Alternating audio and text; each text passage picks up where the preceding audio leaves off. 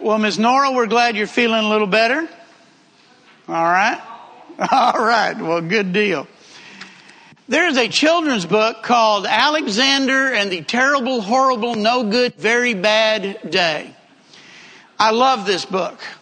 Uh, I didn't realize it was written in nineteen seventy-two, which means it was written after I was really a child. So I don't know where I came across this book or where I, you know, read it.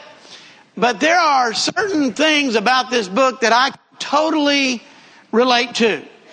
If you've ever read the book, you know that Alexander wakes up and the day begins awful. He'd been chewing some gum the night before, and apparently it had gotten out and in his hair during the night. And then he goes to breakfast and his siblings get uh, surprises in their cereal bowl or out of their cereal box, and all he gets is cereal. It doesn't get any better when he heads to school because, you know, the, the teacher likes somebody else's drawing better than his drawing. And it's just an entire day of everything that could possibly go wrong. And all along the way, Alexander says, if only I could go to Australia. You know, this is a terrible, horrible, I can't get it all right, no good, very bad day. But if I could go to Australia, everything would be better. And so at the end of the day and at the end of the book, his mother says to him, or he says, Mom says, some days are like that, even in Australia. Well, isn't that true? That's exactly right. And I don't know about you, but I have had those terrible, horrible, no good, very bad days. Sometimes you just wake up and you know, uh-oh, this day is not going to be good. And there and there may have been periods in your life where it's been longer than a day. It's been a week or a month or a year or seemingly a lifetime. David's life was like that. Some of the things that were going on in his life were brought on by his own actions, some not. He faced ridicule from his brothers. He faced a giant. His mentor and his role model tried to kill him. His own son usurps the throne and is at war over him or with him. He is often on the run. And the same is true for us. It is not a question of if we're going to have some terrible, horrible, no good, very bad days. It is not if we're going to have some terrible, horrible, no good, very day, very bad periods in our life. It is not if we are going to walk through the valley of the shadow of death, as David wrote about. It's not if, it's what are we going to do? How are we going to get through it? And we may think to ourselves that, you know, God promised us that things would be better, that things wouldn't happen like this in our lives. We talked about this in the high school class this morning. We may think to ourselves, if only I could go to Australia. But you know what's interesting? I found out about this book. The publishing of the book in Australia, instead of Alexander saying, I wish I could go to Australia, he says, I wish I could go to Timbuktu. Why? Because the people in Australia knew that there were terrible, horrible, very bad, no good, whatever days. And so they wouldn't have been able to relate to the book as it was originally written. David is at his period in his life. We talked about this a little last week when we looked at Psalm sixty-three. Today we're going to look at Psalm sixty-two. And if you would, turn in your Bibles to there.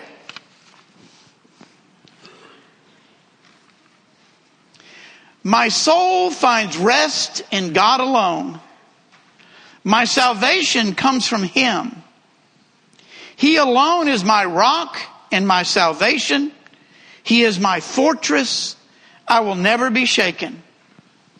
How long will you assault a man? Would all of you throw him down?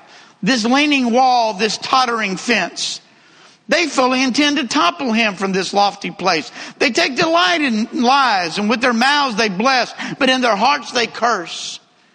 Find rest, O my soul, in God alone. My hope comes from Him.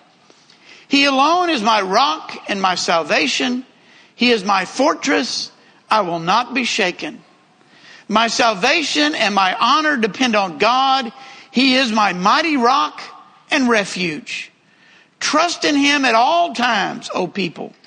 Pour out your hearts to Him, for God is our refuge. Low-born men are but a breath, the high-born are but a lie.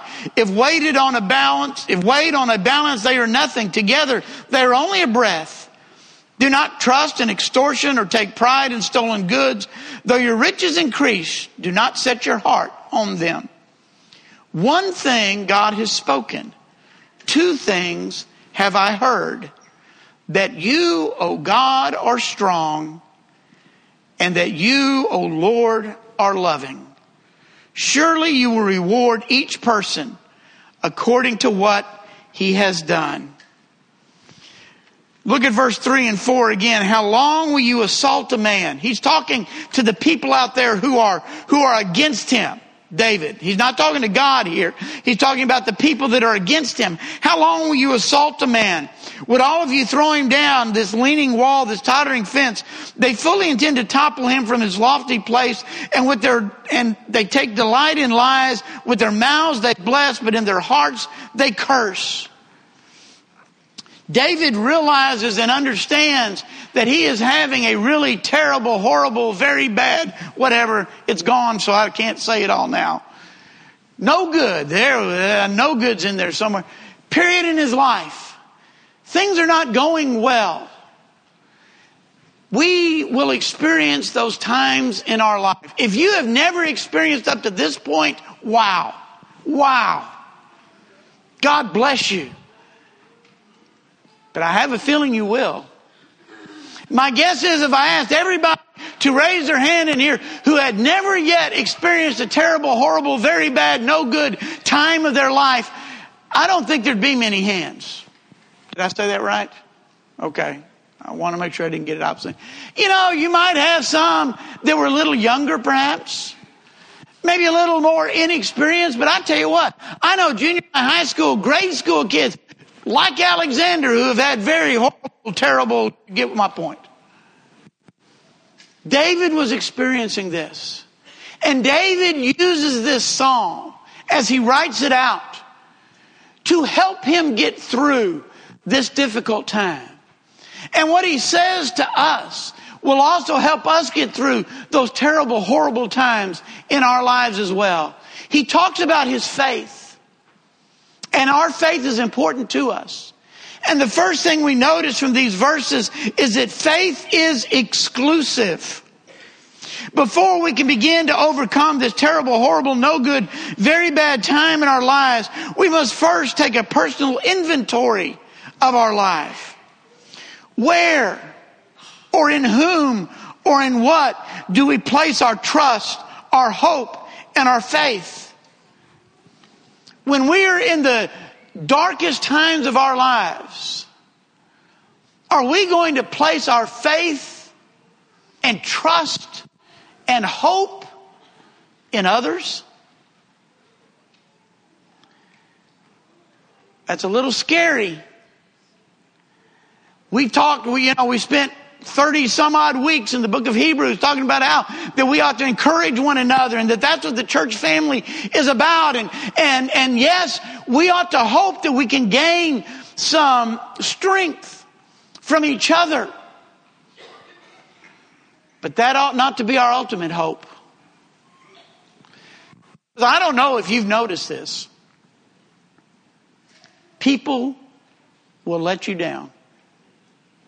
People will let you down. David knew it better than anybody. His mentor, Saul, went nuts and tried to kill him. Took a spear in the middle of dinner and threw it and just, whoo, barely missed him. He sent his army out after David to kill him. David's own son turns against him and revolts against him. David knew better than anybody that if you put your total faith and trust in people, people will let you down. I could ask the same question. Is there anybody in here who has never been let down by somebody? I don't think we're going to get many hands, if any. Now, our church family is important. Our love for each other is important.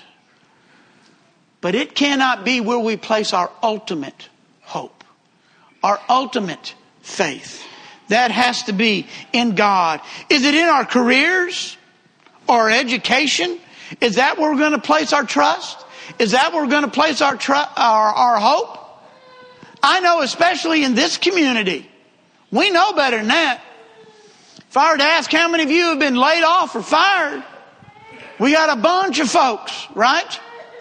We got lots of folks who have lost their jobs at one time or another. We cannot place our ultimate hope, our faith, our refuge in our careers or our jobs. They can not see us through the tough times.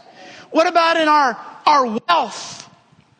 We're going to place our, our hope and trust in our wealth? That can be gone like that too. You know, I'm not a... Uh, stock market dude. I don't really, you know, know a lot about it. I don't understand it. You know, I mean, I kind of understand it. You know, if it goes up, whoo, that's good. If it goes down, ooh, that's bad. That part I understand. But I don't know what to invest in, what not to invest in, or whatever. And several years ago, we had a little extra money. So I thought to myself, we're going to invest that in the stock market. One week later, the stock market crashed. I was like, yeah, I should have known better. The mattress, that's where you put your money. The mattress. No. But all that can be taken from us. Ask Job. Ask Job. It was there and it was gone. Ask Solomon. And it's not just that it can be taken from you. Solomon thought that wealth and treasures and possessions, that, you know, that was going to be it. That was going to bring him happiness. That was going to bring him joy. That was going to give him hope. And so he amassed all this stuff. And none of it was ever taken away from him. Right? He never lost any of it like David did or Job did. But at the end of his life, Solomon says, meaningless, meaningless. It's all meaningless. I may have enjoyed myself here or there with some of the things that I bought, but it didn't bring real happiness. Real happiness comes from a relationship with God. David comes to an important realization that true faith, lasting faith, overcoming faith is found only in God. Did you notice that at least four times David used the word alone to refer to God? God alone is my refuge. God alone is my strength. Now, is he saying that we cannot gain strength from one another at all? No, he's not saying that. We can. But ultimately, God is our only refuge. God is our only salvation. God is our only strength. You see, he had nothing left. All else had been taken from him. And he knew that his trust alone was in God. Our faith is not in God plus something. It's in God alone. And you see, that's what Solomon was trying to write in the book of Ecclesiastes. You see, he, he realized that he had spent his whole life trying to amass this stuff. And he realized that it was really meaningless. And so he's writing now to his children, saying, do as I say, not as I did. How many times in both Proverbs and Ecclesiastes does Solomon say, listen to me? Any of you had those moments with your children? Listen to me. Right here. Are you looking at me? I got something important to say. And over and over again, Solomon says, son, listen to me. Don't make the same mistakes. Worship God and serve Him now in the days of your youth. Don't wait until you're old to come to this realization. To get through the terrible, horrible, no good, very bad times in our lives, we must, must put our trust in God alone. Secondly, though, our faith is a confident faith. Now, I don't know how much to make of this, but in verse two, it says, He alone is my rock and my salvation. He is my fortress. I will never be shaken. Now, that's the N I V. Okay? The King James says, I will not be greatly shaken. And the New American Standard says, I will not greatly, I will not be greatly shaken. But then in verse six it says, I will not be shaken. You see, we've talked about this before, how that in some of the Psalms, David is working through his own anxieties, his own questions, his own frustration. And he becomes his own counselor. And I don't know if this is what's going on. I, I don't know enough about Hebrew to go back and really decide what it is. But I, I get the idea that as David starts this, he says, uh, God alone is my rock and my salvation. I won't be greatly shaken. And then he talks about what all the people are trying to do to him. Verses three and four. And then in verse five, he goes back to that. But God is my fortress. God is my shelter. God is my refuge. I will not be shaken. It's kind of like he's iffy there at the beginning. But then he's emboldened by God. Emboldened by what he knows about God. Emboldened by his relationship. And he says, I will not be shaken. You know, part of this confidence, though, goes back to point one. Our confidence has to be in God alone. Our confidence is not in ourselves. Our confidence is not in our wisdom. Our confidence is not in our strength. Our confidence is not in our ability to overcome anything. Our confidence is in God. David doesn't say, I am a rock. I am a shelter. I am a fortress. He says, no, God is my rock. God is my strength. God is my shelter. God is my fortress. I will not be shaken. You know, we can have fake confidence or dumb confidence. I've told this story before. Most of you maybe have heard it. There may be one person in here who hasn't, so I'm going to tell it again for their benefit.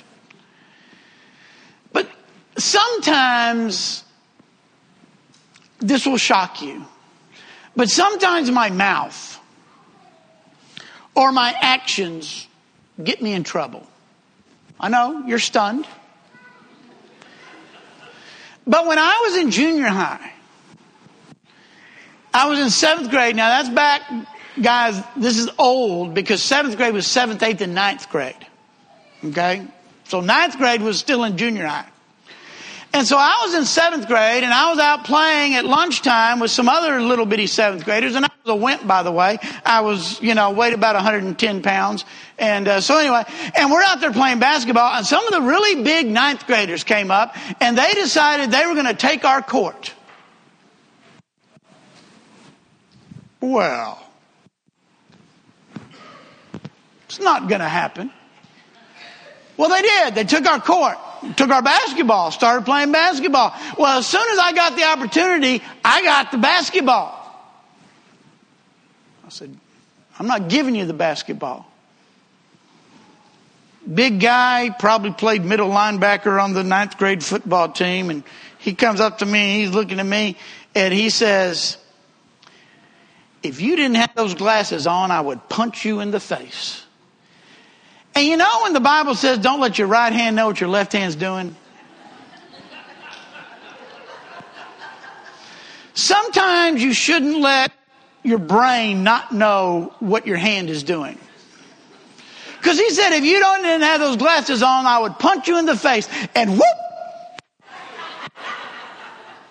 There went those glasses. And he was a man of his word. He slugged me right in the face. And he got the basketball back. You see, I had confidence. I had courage. But it was rooted in stupidity.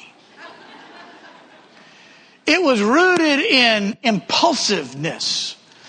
It was not rooted in fact.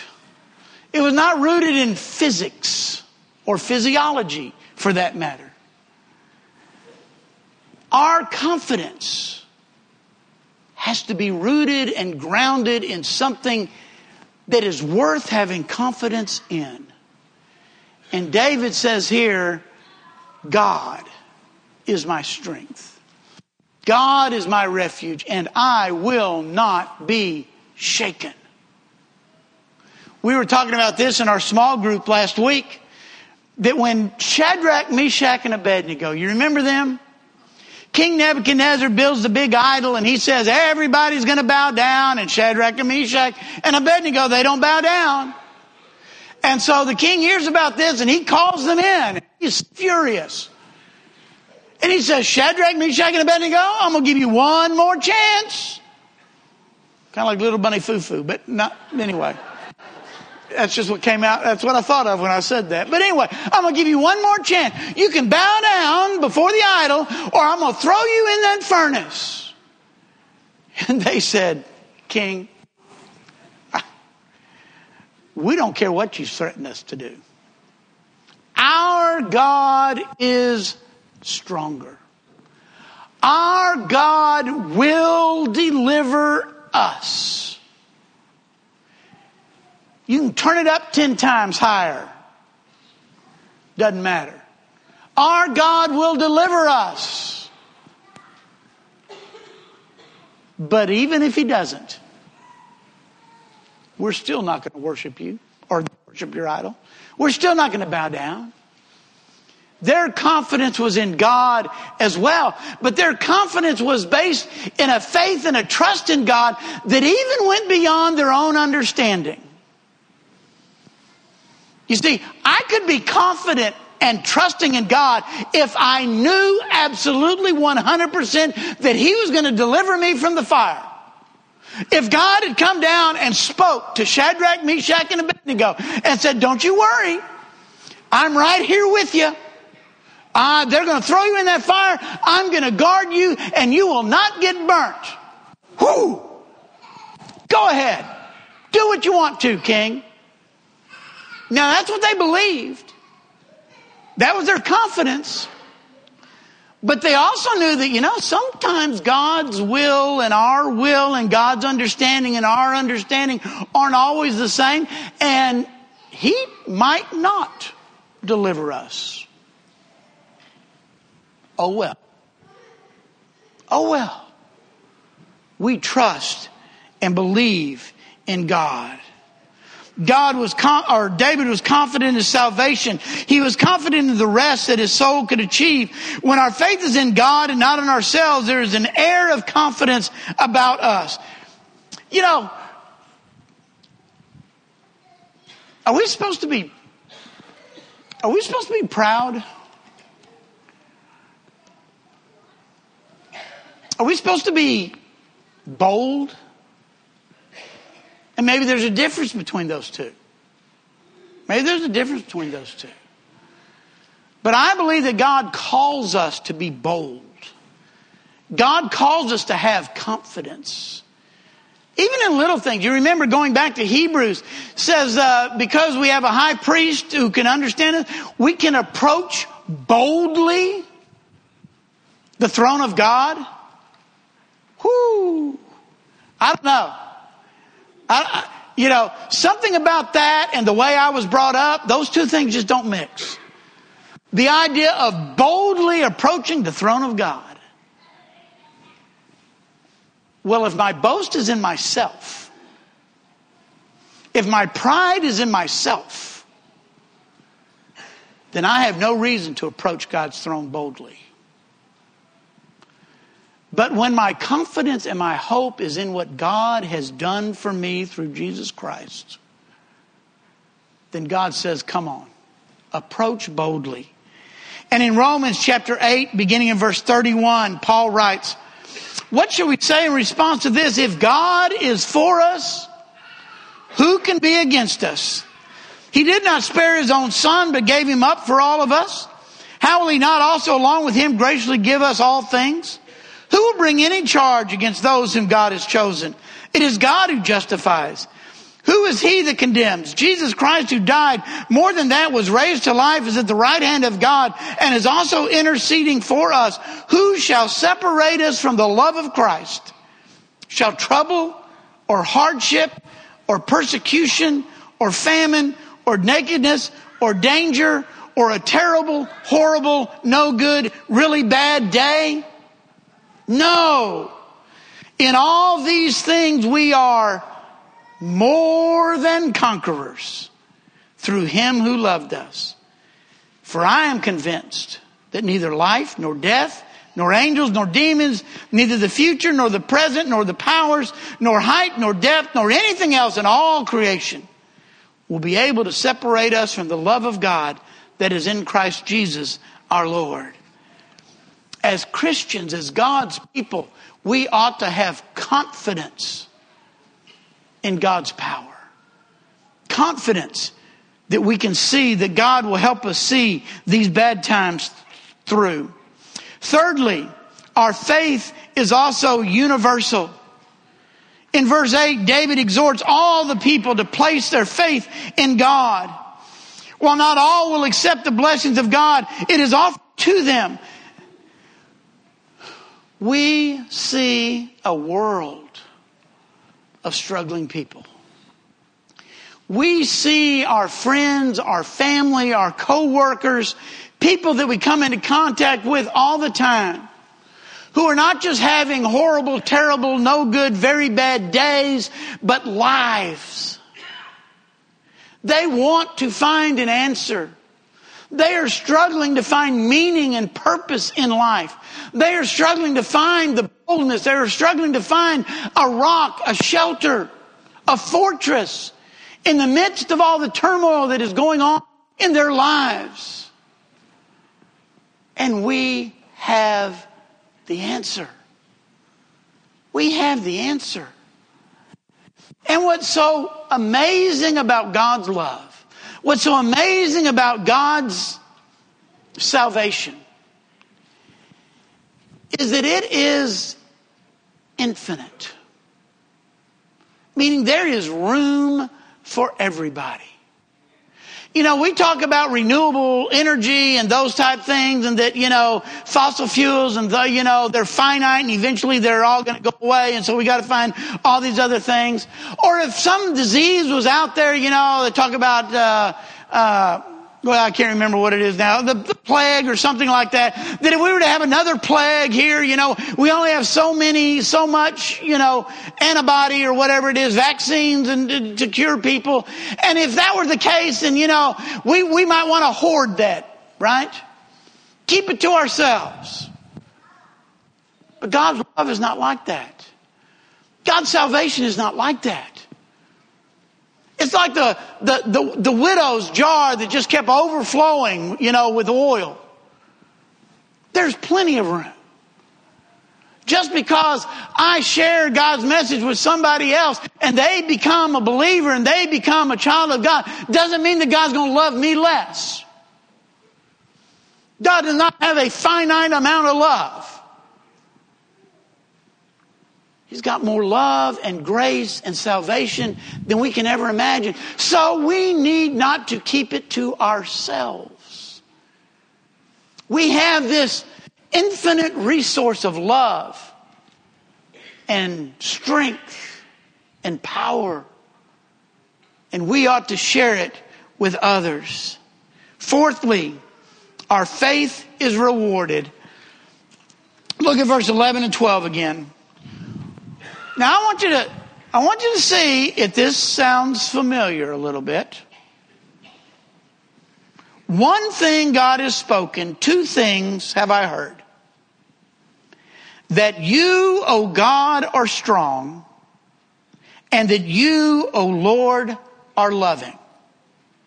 Surely you will reward each person according to what he has done.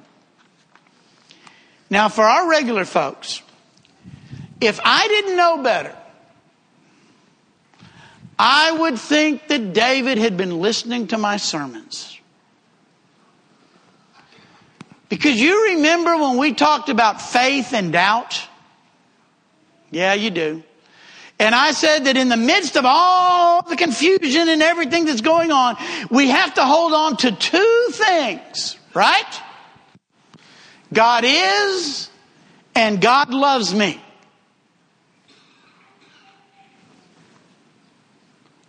Two things have I heard, that you, O God, are strong, and that you, O Lord, are loving.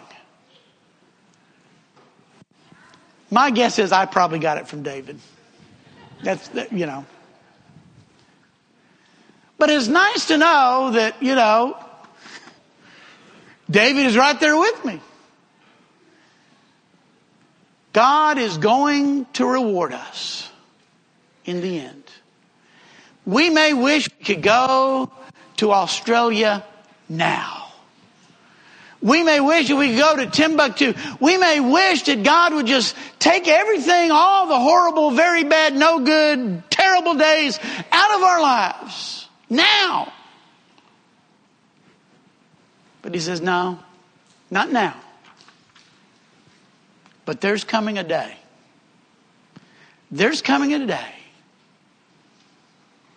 You have a faith that is exclusive in me only. You have a faith that is confident. You have a faith that you share with others, and I will reward you. And there will come a time where there will be no more terrible, horrible, no good, very bad days. When we will all be with God forever. If you're here this morning and we can help or encourage you in your walk with God, we invite you as we stand and as we sing.